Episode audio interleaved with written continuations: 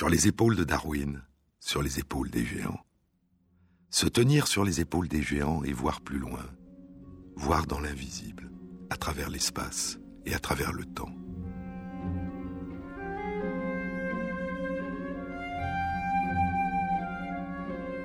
Plonger notre regard dans le passé et remonter le temps à contre-courant.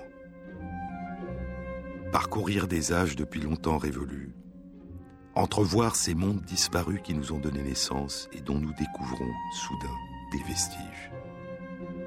Tenter de distinguer dans le merveilleux foisonnement de la diversité du vivant des liens invisibles qui tissent la trame de ces innombrables interactions. Dans la généalogie de l'homme qu'il publie à l'âge de 72 ans, Darwin explore dans le monde animal les prémices, les ressemblances, les reflets, les échos des comportements que nous considérons comme les plus humains, ce qu'on a appelé le propre de l'homme, la capacité à utiliser des outils, le langage et l'émergence et la transmission de ce que nous appelons des cultures. Y a-t-il de la culture dans la nature? Demandé en 2001 l'éthologue et primatologue France Deval dans The Ape and the Sushi Master, le singe et le maître de sushi, traduit en français sous le titre Quand les singes prennent le thé. Y a-t-il de la culture dans la nature? Et y a-t-il de la nature dans la culture? C'est une question à laquelle nous ne pouvons pas répondre sans réfléchir à notre propre place dans la nature, une place qui est définie par notre culture. L'existence d'une culture, poursuit Deval, signifie simplement que des connaissances et des habitudes sont acquises à partir d'autres individus. Ce qui explique que deux groupes appartenant à la même espèce peuvent se comporter différemment. Et parce que la culture implique d'avoir appris des autres, il nous faut, avant de pouvoir parler de culture, exclure la possibilité que chaque individu a acquis une caractéristique particulière de lui-même sans l'avoir apprise d'un autre. Sur les épaules de Darwin, Jean-Claude Amezen sur France Inter. Il y a plus de 60 ans, écrit Deval en 2013 dans Science, il y a plus de 60 ans, Kinji Imanishi proposa l'idée que si les animaux peuvent apprendre les uns des autres, ils vont inévitablement développer des comportements différents dans différentes populations, aboutissant à l'existence de variations culturelles à l'intérieur d'une même espèce. C'était une hypothèse simple, mais tellement en avance sur son temps que peu de chercheurs occidentaux y ont prêté attention. Et c'est seulement récemment que la notion de culture animale est devenue un sujet de recherche important. Darwin avait rapporté les premières descriptions d'utilisation d'outils par nos plus proches parents non humains, les chimpanzés et d'autres grands singes. Mais il faudra attendre plus d'un siècle avant que cette notion ne commence à être acceptée par la communauté scientifique. En 1964, Jane Goodall publie un article dans lequel elle décrit la fabrication et l'utilisation d'outils par les chimpanzés dont elle observe la vie dans leur habitat naturel, dans la région de Gombe, en Tanzanie. Je n'oublierai jamais, dira plus tard Jane Goodall, je n'oublierai jamais ce moment où j'étais en train de me promener dans la forêt quand tout d'un coup, je vois une grande forme noire à côté d'une termitière. J'ai pris mes jumelles et je me suis rendu compte que c'était un grand chimpanzé mâle et il utilisait des brins d'herbe comme outil pour attraper les termites dans la termitière. Et de temps en temps, il attrapait une branche avec des feuilles et il enlevait les feuilles de la branche, ce qui est vraiment le début de la construction d'un outil. Pourquoi était-ce aussi émouvant, dit Jane Goodall? Parce que jusque-là, on pensait que les humains et les humains seuls utilisaient et fabriquaient des outils. Durant mon enfance, dit-elle, on définissait l'homme comme celui qui fabrique des outils. Les chimpanzés utilisent des pierres comme outils pour casser des noix, soit une grosse pierre, soit quand les noix sont très dures, deux grosses pierres très lourdes, l'une utilisée comme enclume et l'autre comme marteau. Ils effeuillent des branches ou des tiges de plantes avant de les plonger dans des termitières pour manger les termites qui grimpent au long de la branche. Ils effeuillent d'autres branches plus rigides qu'ils utilisent comme des armes pour aller chasser de petits singes, et il y a aussi de grandes feuilles qu'il cueille pour les poser par terre et s'asseoir dessus durant leur halte. Ces comportements ne sont pas spontanés, ils ne sont pas innés, ils sont acquis par les jeunes qui les apprennent des adultes. Et l'apprentissage peut être long, comme par exemple celui qui permet de bien utiliser les grosses pierres pour casser des noix. Jane Goodall découvrira que dans différents groupes de chimpanzés, il y a des variations locales dans les modalités de fabrication et d'utilisation des outils. Il y a différentes innovations qui semblent s'être transmises de génération en génération. Quand elle raconte sa découverte à son mentor et patron, le grand archéologue et paléoanthropologue Louis Leakey, qui explore les origines de l'humanité, il lui répond Si tu as raison, il faudra désormais redéfinir le sens du mot outil ou du mot humain, ou alors accepter l'idée que les chimpanzés sont des êtres humains. Plus tard, d'autres proposeront que lorsqu'on parle des animaux, on remplace le mot culture par le mot tradition et le mot langage par le mot communication. Et il y aura très longtemps une grande difficulté à penser ensemble la différence et la ressemblance, la continuité et la discontinuité, la parenté, la généalogie commune et les effets de seuil qui donnent naissance à la nouveauté dans ce processus permanent d'émergence de nouveautés et de diversité qu'est l'évolution du vivant. Ces différences entre nous et nos cousins non humains, dont Darwin disait qu'elles étaient des différences de degrés et non pas des différences de nature. En 1999, une grande étude est publiée elle synthétise les observations qui avaient été réalisées par plusieurs équipes de recherche sur sept sites naturels où vivaient des chimpanzés en Afrique. Jane Goodall était l'une des auteurs de l'étude qui décrivait près de 40 modalités différentes de comportement, différents selon les groupes et qui se transmettent de génération en génération. Le titre de l'étude publiée dans Nature était L'existence de culture chez les chimpanzés. Mais les premières publications de découverte de comportements de transmission culturelle chez des animaux vivants en liberté dans la nature datent d'il y a plus d'un demi-siècle. En 1949, dans la campagne anglaise, et en 1959, sur l'île de Koshima, au Japon.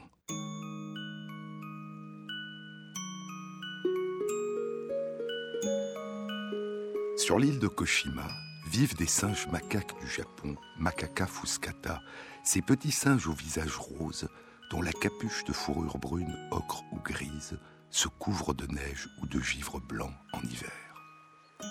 En 1953, des chercheurs japonais déposent sur l'île des patates pour faire sortir les singes de leur cachette et pouvoir les observer. Les patates que les chercheurs achètent sur les marchés sont vendues à l'époque recouvertes de terre. Et un jour, une jeune femelle âgée de 18 mois, que les chercheurs nommeront Imo, ce qui signifie en japonais patate, se met à laver les patates dans l'eau d'une rivière avant de les manger. Un singe l'imitera, puis d'autres. Puis les enfants qui sont nés après l'innovation d'Imo adopteront à leur tour ce comportement. Progressivement, toute la colonie, sauf quelques anciens, lave les patates dans l'eau de la rivière avant de les manger. Les années passeront, et un jour, les patates que les chercheurs déposent sur l'île sont propres. Les patates sont désormais lavées avant d'être vendues sur les marchés. Elles sont débarrassées de la terre qui les entoure. C'est alors qu'Imo fait une autre innovation. Elle cesse de laver les patates dans l'eau de la rivière et se met à les laver dans la mer, leur donnant un goût salé. Progressivement, toute la colonie lave les patates dans la mer avant de les manger.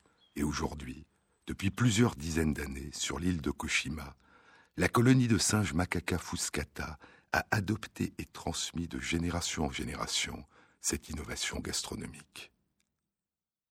Mais dix ans avant la publication par Suzo Kawamura en 1959 dans Primates du comportement étrange des habitants de l'île de Koshima, l'existence d'une transmission sociale, d'une transmission culturelle des innovations individuelles dans le monde animal avait déjà été décrite.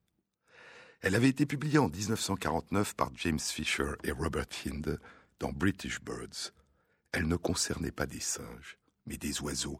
Souvenez-vous, je vous en ai déjà parlé. Fischer et Hind s'intéressaient à un phénomène nouveau et considéré par beaucoup comme très gênant. À partir des années 1920, le lait avait commencé à être vendu dans des bouteilles scellées par des capsules en carton ou en métal, et chaque matin, à l'aube, les bouteilles de lait étaient déposées par le laitier devant la porte des maisons. Mais de plus en plus souvent, quand les personnes se levaient et allaient prendre leurs bouteilles de lait devant leur porte, elles s'apercevaient que les capsules étaient déchirées, que le lait était déjà entamé et qu'en particulier la couche de crème à la surface avait disparu. Cette couche de crème qui permet de donner au thé anglais son célèbre nuage de lait. La première trace écrite d'une identification des voleurs date de 1921 dans le village de Swaisling, près du port de Southampton, au sud de l'Angleterre. Les voleurs de crème étaient des mésanges, des mésanges charbonnières et des mésanges bleus. Ces mésanges multicolores avec leur couvre-chef bleu, leurs plastrons de plumes jaunes, leurs faces blanches et leurs masques noirs de voleurs sur les yeux. En une vingtaine d'années, le vol de lait au petit matin s'était propagé à travers toute l'Angleterre et dans une grande partie du pays de Galles, de l'Écosse et de l'Irlande. Fischer et Hind proposent que la transmission sociale de ce comportement chez les mésanges résulte d'une observation et d'une imitation d'un voleur en train d'ouvrir une bouteille et de boire la crème. Mais il est possible, diront-ils, que ce comportement ait aussi pu se transmettre par la simple découverte par des mésanges encore naïves de bouteilles ouvertes par des voleurs qui s'étaient déjà envolés. 35 ans s'écouleront, et en 1984, une étude est publiée par deux chercheurs canadiens, David Sherry et Bennett Galef. Ils ont exploré le mécanisme de transmission du comportement d'ouverture des bouteilles de lait chez de petites mésanges d'Amérique du Nord qu'ils avaient capturées à l'âge adulte, des mésanges à tête noire. Ils avaient observé que lorsqu'ils mettent des mésanges en présence d'une bouteille de lait fermée par une capsule, une petite minorité d'entre elles ouvrent spontanément la bouteille. Ces oiseaux sont-ils des innovateurs Ou ce savoir leur a-t-il été transmis par d'autres oiseaux avant leur capture? On ne le sait pas. Mais les chercheurs continuent l'expérience avec la grande majorité des mésanges qui n'essayent pas d'ouvrir les capsules lorsqu'elles sont mises en présence de bouteilles de lait et ils constateront que les mésanges peuvent apprendre rapidement à déchirer la capsule et à voler le lait, soit lorsqu'on leur donne la possibilité d'observer un voleur en train de voler, soit tout simplement lorsqu'on les met en présence d'une bouteille qui a été auparavant ouverte par un voleur. Mais l'existence de formes de transmission sociale, culturelle, de nouveaux comportements n'a pas seulement été découverte chez les singes du Japon et chez les mésanges. Certaines formes de transmission sociale des comportements ont aussi été observées chez des insectes. Des abeilles bombus terrestris qu'on appelle les bourdons, et la petite mouche du vinaigre, la drosophile, Drosophila melanogaster. Sur les épaules de Darwin, sur France Inter.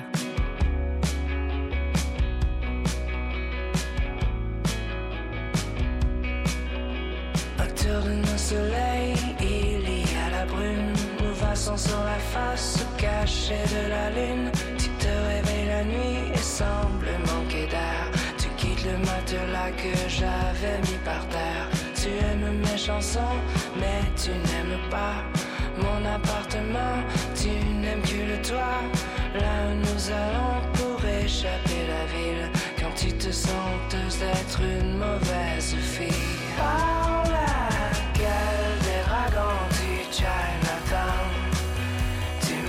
C'est impossible, mais c'est réciproque.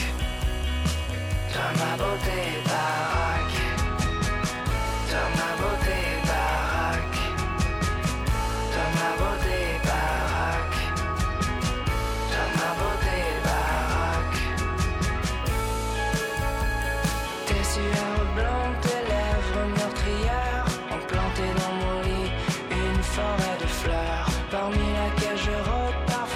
jusqu'à midi. Je tripote les échos de nos dernières nuits. Par la gueule des dragons du Chinatown. Tu m'as dit c'est impossible, mais c'est réciproque. Toi, ma beauté,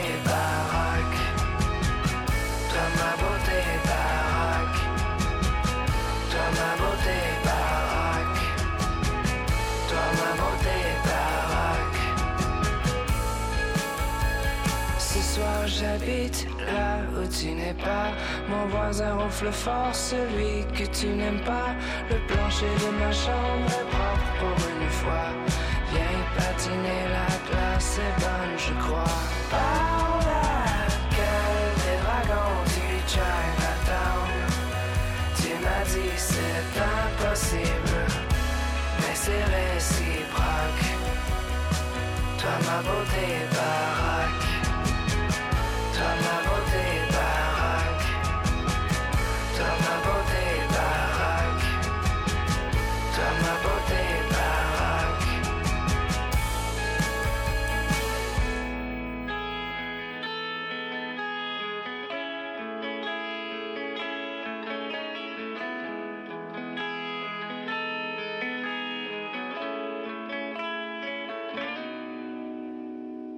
Jean-Claude Amezen. Il y a six ans, en 2008, Eloise Ledbetter et Lars Schitka publient dans les comptes rendus de la Société royale de Grande-Bretagne une étude indiquant que les bourdons sont capables d'apprentissage semblable à ceux des mésanges. Il ne s'agit pas d'apprendre à déchirer la capsule d'une bouteille de lait pour en dérober la crème, mais d'apprendre à faire un trou à la base de la corolle d'une fleur et de la vider rapidement de tout son nectar. Certains bourdons ont appris à prélever rapidement une grande quantité de nectar dans les fleurs sans les butiner, sans entrer dans leur corolle.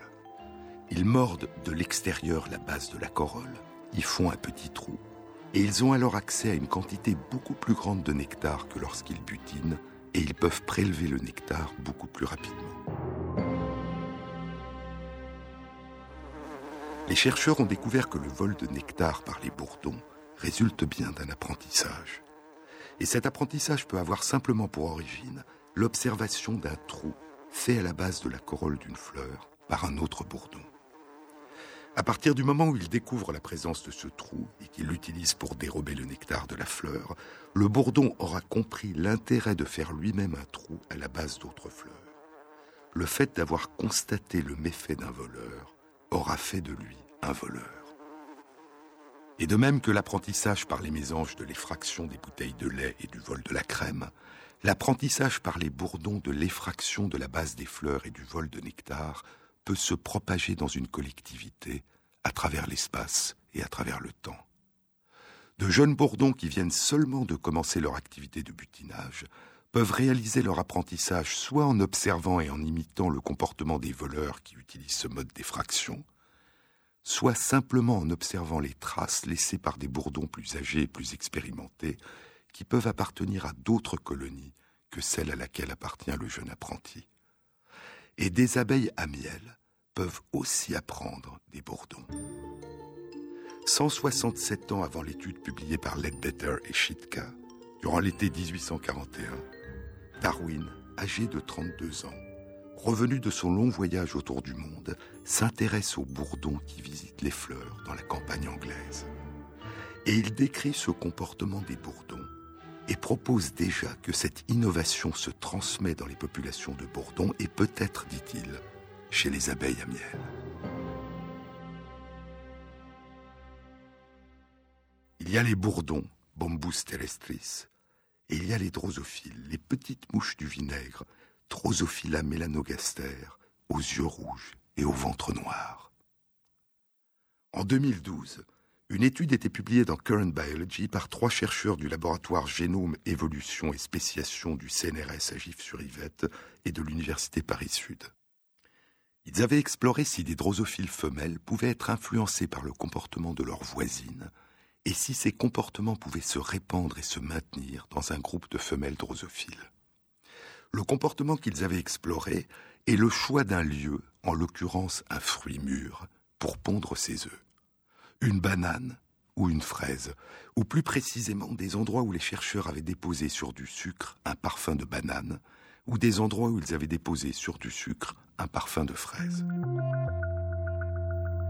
Les chercheurs avaient d'abord conditionné des drosophiles femelles en associant un goût désagréable, répulsif, soit à l'endroit où le sucre était parfumé à la banane, soit à l'endroit où il était parfumé à la fraise.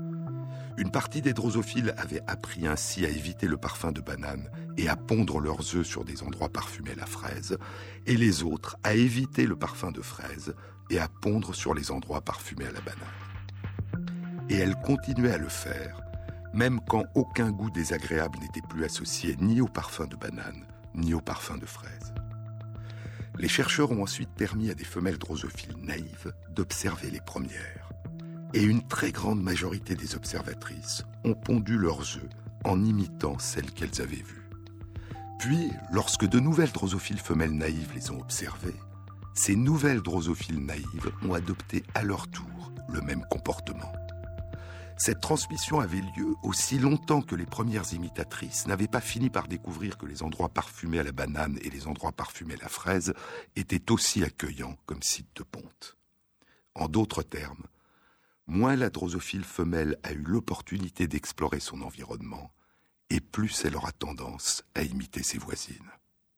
Mais est-ce qu'un individu a plus tendance à imiter un comportement s'il a vu un autre individu le manifester souvent ou s'il a vu plusieurs individus différents de la collectivité le manifester. En d'autres termes, est-ce qu'un animal a tendance à adopter le comportement de la majorité des membres de sa collectivité? Pour aborder cette question, nous allons quitter les drosophiles, les bourdons et les mésanges et revenir à nos plus proches cousins non humains, les chimpanzés.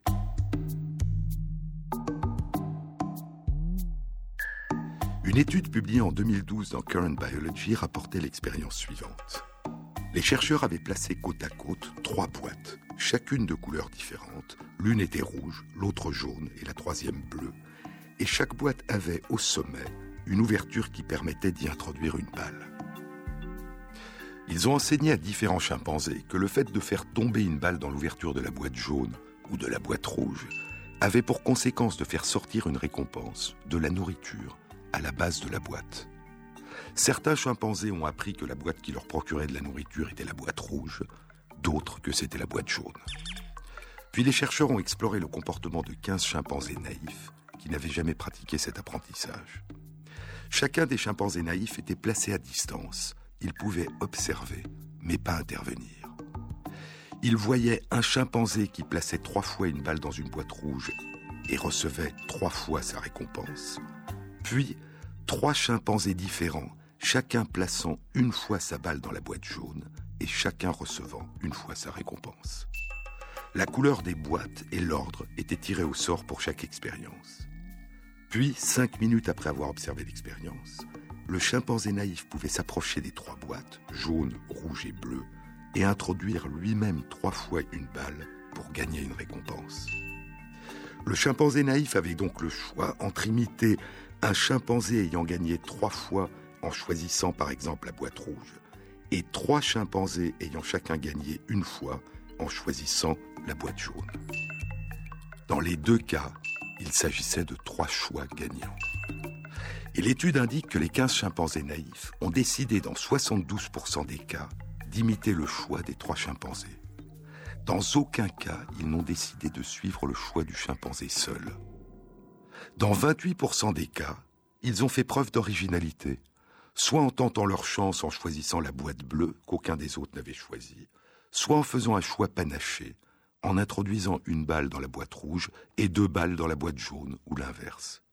Et ainsi, lorsqu'ils n'ont pas décidé dans une minorité de cas d'innover, les chimpanzés naïfs ont choisi d'imiter le choix de la majorité.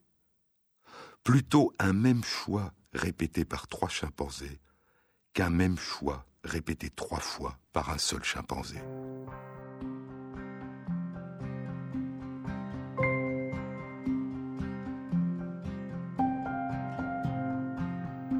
La probabilité qu'un comportement nouveau soit imité est donc d'autant plus grande qu'il est observé chez plusieurs individus de la collectivité. Il y a plusieurs implications. La première est que la probabilité qu'un nouveau comportement inventé par un seul membre de la communauté soit copié et se répande est faible. Cette probabilité, initialement faible, dépendra probablement du charisme particulier de celle ou de celui qui l'aura inventé et de l'attrait particulier de ce nouveau comportement, et des avantages qu'il procure.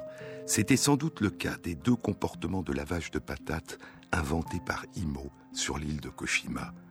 Sa première invention, le lavage dans l'eau de la rivière, avait l'avantage de débarrasser les patates de la terre qui les enrobait. Et sa seconde invention, le lavage des patates qui n'étaient plus enrobées de terre dans l'eau de mer, avait l'avantage de donner aux patates un goût salé. La deuxième implication de l'étude réalisée chez les chimpanzés est qu'une fois qu'un nouveau comportement aura commencé à être imité par d'autres, plus il sera imité, et plus, à partir d'un certain seuil, la probabilité sera grande qu'il se répande dans la collectivité. En d'autres termes, une forme de conformisme est l'une des caractéristiques de la stabilité des cultures chez les chimpanzés. Mais les chimpanzés dont les comportements étaient explorés dans cette étude ne vivaient pas en liberté dans la nature et les tests auxquels ils participaient étaient relativement artificiels. Cette forme de conformisme opère-t-elle aussi dans le cadre de leur comportement habituel chez des chimpanzés qui vivent en liberté dans la nature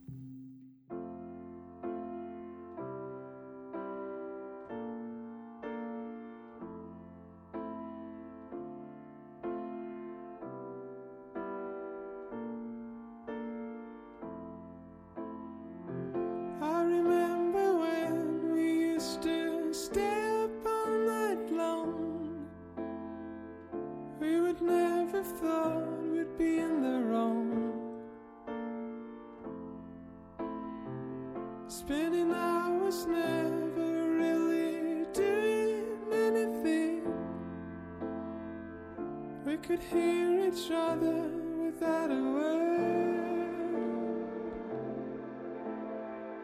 Still no other feeling in between. Still no other feeling.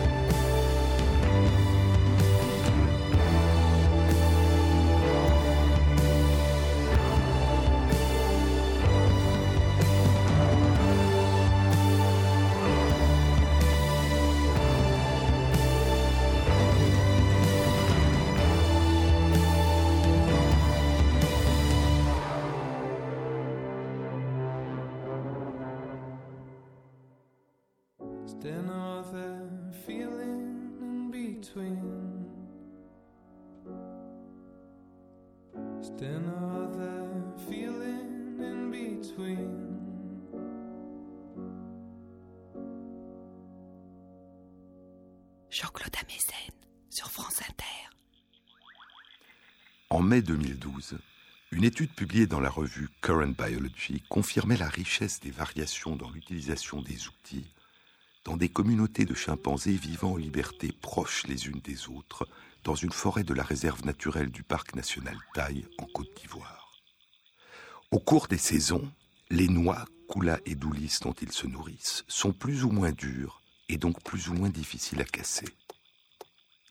Pour casser les noix, ces trois communautés de chimpanzés utilisent des marteaux de pierre ou des marteaux de bois de tailles différentes et des enclumes constituées par des racines d'arbres, et ces outils et leur utilisation au cours des saisons varient d'une communauté à l'autre. Le titre de la publication était Des preuves de l'existence de différences culturelles entre des communautés voisines de chimpanzés. Mais les chercheurs avaient aussi exploré un autre phénomène. Les chimpanzés, comme nous et comme beaucoup d'autres espèces, pratiquent l'exogamie. Chez les chimpanzés, quand elles atteignent l'âge de la puberté, ce sont les demoiselles chimpanzés qui quittent leur groupe, et donc leurs parents et leurs fratries, et qui migrent dans un autre groupe où elles vont trouver un compagnon auquel elles vont s'unir. L'étude indique que les adolescentes chimpanzés, bien qu'elles aient déjà appris la façon de casser les noix du groupe où elles sont nées, adoptent quand elles quittent leur groupe la façon de casser les noix des membres du nouveau groupe qu'elles rejoignent et elles l'enseignent à leurs petits. Et ainsi, elles suivent les coutumes de la majorité de ceux auprès desquels elles vivent et transmettent ces coutumes à leurs petits. Mais ce conformisme ne concerne pas seulement les chimpanzés. Il y a un an et demi, à la fin avril 2013, une étude était publiée dans Science par Erika van de Waal, du groupe de recherche sur les primates de la faculté de psychologie et de neurosciences de l'université de St Andrews, en Grande-Bretagne, et deux collègues d'Afrique du Sud et de Suisse. Les chercheurs avaient étudié quatre groupes de singes vervets, Chlorocebus éthiops, qui vivent dans la réserve naturelle de Mawana, une réserve de 12 000 hectares en Afrique du Sud. Les groupes étaient stables, et chaque groupe était composé de 22 à 44 vervets. Chez les vervets, contrairement aux chimpanzés, ce sont les femelles qui restent toute leur vie dans le groupe où elles sont nées, et ce sont les mâles qui quittent le groupe à l'adolescence, en général à l'âge de 4 ans, pour chercher une compagne dans un autre groupe. L'expérience était la suivante. Dans chacun des quatre groupes de vervets, les chercheurs ont déposé une grande boîte emplie de grains de maïs. Une fois que les singes se sont habitués à manger les grains qui étaient dans cette boîte, les chercheurs ont déposé deux boîtes dans l'une, il y avait des grains de maïs colorés en rose. Dans l'autre boîte, il y avait des grains de maïs colorés en bleu. Pour deux groupes de vervets, les chercheurs avaient enduit les grains roses d'une substance amère, répulsive, isolée à partir de feuilles d'aloès coupées, des feuilles d'aloe marlotti. Pour les deux autres groupes de vervets, c'étaient les grains de maïs bleus qui avaient été enduits de la substance amère. Puis les chercheurs ont redéposé une fois par mois, pendant trois mois, ces deux mêmes boîtes. L'une contenant les grains colorés en rose et l'autre des grains colorés en bleu.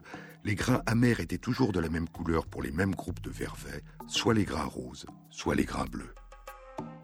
Et au bout de ces trois mois, dans chacun des quatre groupes, tous les vervets se servaient uniquement des grains dont la couleur indiquait qu'ils n'étaient pas amers. Puis les chercheurs ont attendu entre quatre et six mois ils ont attendu que des enfants naissent après l'hiver et qu'ils soient sevrés. Alors, ils ont remis dans chacun des quatre groupes de vervets les deux boîtes contenant l'une des grains colorés en rose, l'autre des grains colorés en bleu. Mais cette fois, aucun des grains n'était imprégné de la substance amère. Ils ont répété l'expérience cinq fois durant deux mois et ont tout filmé. 27 enfants qui étaient nés dans ces quatre groupes après la fin de la première expérience ont été confrontés pour la première fois aux grains de couleur rose et bleu, qui étaient tous les deux aussi bons à manger. 26 enfants sur les 27 ont mangé les grains de la bonne couleur que mangeait leur mère.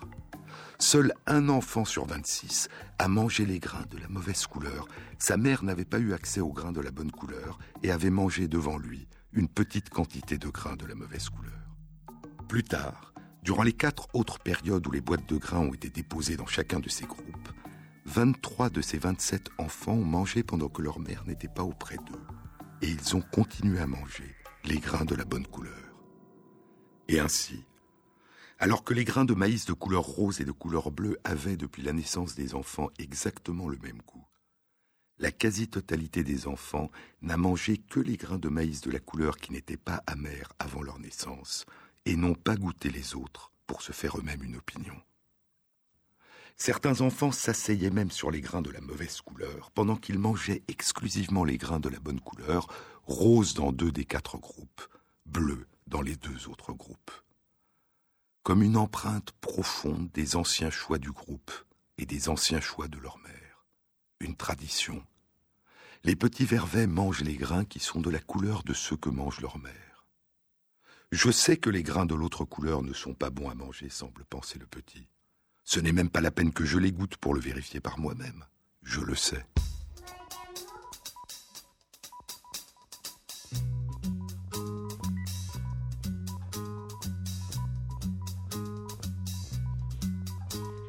Tout, tout tourne autour de la même chose. Et si l'on connaissait la cause, ça ne changerait pas. Si tu pouvais encore te cacher sur quelques centimètres carrés, ce serait là. Mon petit garçon qui n'a pas trouvé de maison, sois sage. On ne fait pas de plus beau voyage.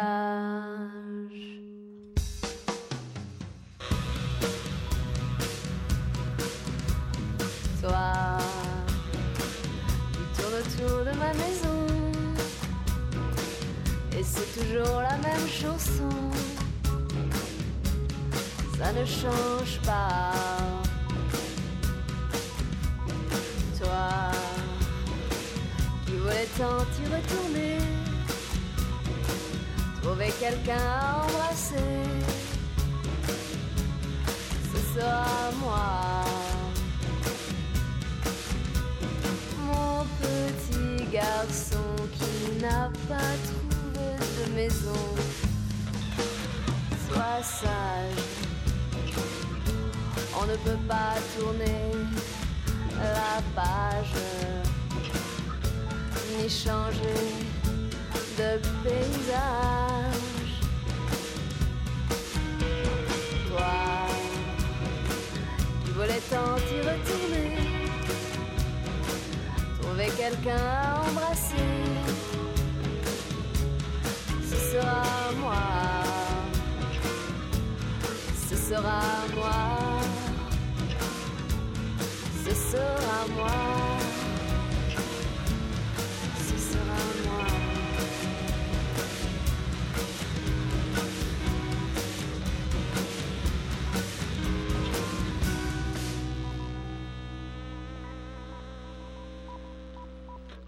Sur les épaules de Darwin, Jean-Claude Amezen, sur France Inter.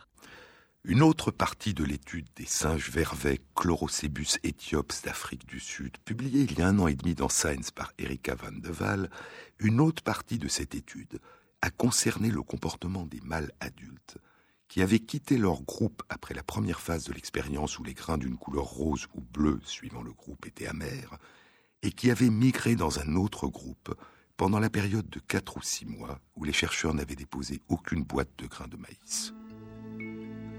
Sur les 15 mâles adultes qui avaient migré dans un des quatre groupes étudiés, 10 ont par hasard migré dans un groupe dont la bonne couleur n'était pas la même que dans le groupe d'où ils venaient. Quand les grains de couleur rose ou bleu qui ne contenaient plus aucune substance amère ont été déposés, 9 des mâles immigrants sur 10 ont choisi la nourriture de leurs hôtes. En d'autres termes, malgré leur expérience personnelle antérieure, ils ont adopté les habitudes alimentaires de leurs hôtes. Le seul qui a continué à se nourrir des grains de la couleur qui était la bonne dans son groupe d'origine était un mâle dominant qui est immédiatement devenu le mâle dominant du groupe hôte. Cinq des quinze mâles immigrants venaient d'autres groupes qui n'avaient jamais été jusque-là exposés aux grains de maïs rose et bleu et ils ont tous choisi de manger les grains de maïs de la couleur que mangeaient leurs hôtes. Et ainsi, non seulement les enfants, mais aussi les nouveaux venus adoptent les coutumes de ceux qui les entourent et les ont précédés. Il y a un avantage, même pour des adultes, à adopter les coutumes de ceux qui sont déjà là depuis longtemps, plutôt que de se fier à leur propre expérience, car ce que l'on a appris à apprécier à un endroit donné peut ne pas avoir le même effet à un autre endroit. Ce qui était bon chez moi peut être dangereux ailleurs. Des animaux conformistes. Tel était le titre du commentaire de France Deval qui accompagnait cette étude dans Science. Si le conformisme, faire comme la majorité des autres et faire comme font ceux qui sont là depuis plus longtemps que nous, est un facteur essentiel de stabilité culturelle dans un groupe donné, c'est l'expérimentation individuelle qui conduit à l'émergence de la nouveauté. Et si cette nouveauté se transmet dans le groupe, c'est la transmission de la nouveauté qui, sur des temps plus longs, est le moteur de la diversification des cultures et qui fait que dans différentes communautés, ce ne sont pas les mêmes traditions qui se transmettent de génération en génération. Et ce phénomène en partie contradictoire qui fonde l'évolution des cultures humaines il n'y a pas d'évolution et de diversité culturelle s'il n'y a pas de transmission des innovations, mais il n'y a pas de culture s'il n'y a pas de conformisme dans la transmission, fonde aussi, à des degrés divers, l'évolution des cultures animales. Chez les macaques du Japon, il semblerait que les innovations individuelles se transmettent plus rapidement que chez les vervets.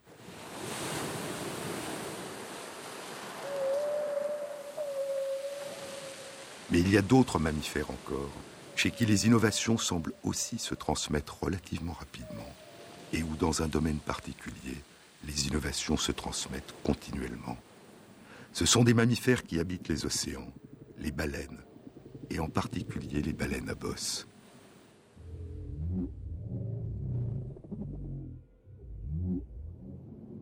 Je vous ai déjà parlé de leur chant. Un chant grave dont la fréquence est parfois si basse, moins de 20 Hertz, ne peut être perçu par une oreille humaine. Un chant qui porte loin, très loin, à plusieurs dizaines de kilomètres de distance, peut-être beaucoup plus encore, car les ondes sonores se propagent mieux dans les eaux des océans que dans les airs. Ce chant peut avoir une puissance de près de 190 décibels. Il peut parcourir 8 octaves avec des glissando. Il est extrêmement structuré, composé d'une succession de sonorités élémentaires qui forment une phrase, de différentes phrases répétées qui forment un thème, et le chant lui-même comporte plusieurs thèmes et des refrains répétés qui forment des rimes qui se répondent. Ce chant complexe peut enchaîner une succession de thèmes et de refrains différents pendant une durée qui peut s'étendre sur 35 minutes. Et le chant peut être recommencé sans discontinuer par la même baleine pendant plus de 22 heures.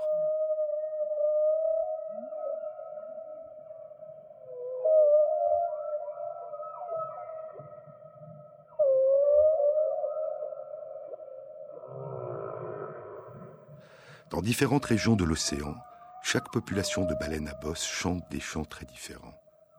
Mais dans une population donnée, à une période donnée, les mâles chantent tous, presque tous, le même chant, avec des variations individuelles qui les distinguent les uns des autres, mais c'est le même chant complexe et structuré qu'ils entonnent, parfois en chœur, parfois de manière alternée, en canon. Ce chant évolue durant l'année, se modifiant progressivement de saison en saison, plus ou moins rapidement. Peu à peu, les sons, les phrases, les thèmes et les refrains se transforment, et soudain, au bout de quelques années, le chant est devenu autre. Mais à mesure que s'accumule cette succession de changements, c'est toujours le même chant que l'ensemble de la population a chanté. La nouveauté s'est inventée sous forme de variations progressives et s'est transmise en permanence à l'ensemble de la population. Et je vous avais dit que ces chants se propagent de population à population, à travers l'espace et le temps, par vagues de transmission culturelle. En 2000, une étude publiée dans Nature rapportait que l'arrivée dans une grande population de baleines à bosse résidant dans le Pacifique Sud, à l'est de l'Australie, de quelques baleines à bosse mâles venues de l'océan Indien avait abouti en moins de deux ans à l'adoption du chant des immigrants par l'ensemble de la population résidente. Onze ans plus tard, en 2011, une étude publiée dans Current Biology confirmait l'existence d'une transmission culturelle des chants de baleines à bosse. Les chercheurs avaient analysé les chants de baleines à bosse qui avaient été enregistrés durant 11 ans, de 1998 à 2008, dans l'océan Pacifique Sud, au long d'une distance de plusieurs milliers de kilomètres entre l'est de l'Australie et la Polynésie française. 775 chants de baleines à bosse, chantés par six populations distinctes, qui séjournaient du mois de juillet au mois d'octobre dans six bassins océaniques différents. Et en 11 ans, quatre chants s'étaient transmis d'ouest en est, à travers les milliers de kilomètres qui séparent la côte est de l'Australie de la Polynésie française. Certaines transmissions avaient été relativement rapides, conduisant en moins de deux ans à un remplacement complet du chant habituel par celui entièrement différent d'une autre population. Les baleines à bosse ont une méthode très originale de pêche en groupe qui peut impliquer la coopération d'une dizaine d'individus. Lorsqu'elles repèrent un banc de petits poissons, elles se mettent à souffler des bulles d'air dans l'eau. Les bulles entourent le banc de poissons, formant un cercle qui peut atteindre 30 mètres de diamètre. Et ce cercle de bulles d'air fonctionne comme un filet virtuel qui emprisonne les petits poissons alors qu'ils pourraient pourtant s'échapper. Les baleines à bosse réduisent progressivement le diamètre du cercle de bulles d'air, rétrécissant le filet, et les petits poissons se pressent de plus en plus les uns contre les autres, formant un cylindre dont la section circulaire devient de plus en plus étroite et la hauteur de plus en plus grande. Alors, les baleines à bosse plongent dans le cylindre en ouvrant grand leurs mâchoires et aspirent d'un seul coup l'eau contenue dans le cylindre virtuel et l'ensemble du banc de petits poissons. En 1980, un nouveau comportement de pêche a été observé pour la première fois chez une baleine à bosse dans le golfe du Maine, à l'est des côtes de l'Amérique du Nord. Un vaste golfe qui s'étend du sud au nord, de Cape Cod dans l'État du Massachusetts à la Nouvelle-Écosse au Canada. Avant de souffler son filet de bulles d'air, la baleine avait frappé plusieurs fois violemment de sa queue la surface de l'eau. Ce comportement a été appelé pêche par battement de queue. En 2013, des chercheurs publiaient une étude dans Science. Ils avaient analysé l'ensemble des observations de baleines à bosse recueillies durant 27 ans, de 1980 à 2007, dans un sanctuaire marin, le sanctuaire de Stelvagenbank, situé dans le sud du golfe du Maine, au large des côtes de la Nouvelle-Angleterre. Durant cette période, 653 baleines à bosse différentes avaient été observées 73 790 fois, alors qu'elles remontaient à la surface de la mer pour respirer. Et au bout de 27 ans, plus d'un tiers des baleines qui pêchaient dans le sanctuaire de Stelvagenbank avaient acquis la technique de pêche par battement de queue. L'analyse détaillée de l'ensemble de ces données suggère que la meilleure explication de la propagation spectaculaire de ce comportement est l'existence d'une transmission culturelle. Et ainsi, chez les baleines à bosse, coexiste une transmission culturelle des champs et une transmission culturelle de nouvelles méthodes de pêche. Les cultures, dit le neurologue et écrivain Oliver Sacks, les cultures sont des cadeaux, les plus merveilleux des cadeaux que fait une génération aux suivantes.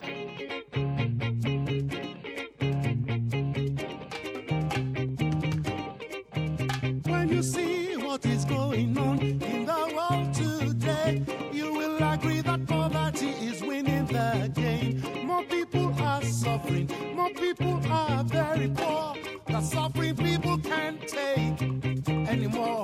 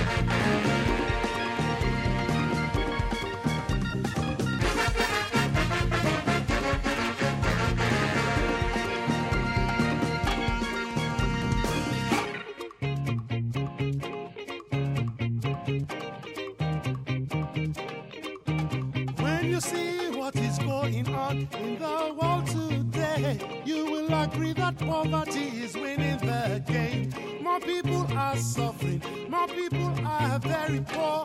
The suffering people can't take anymore.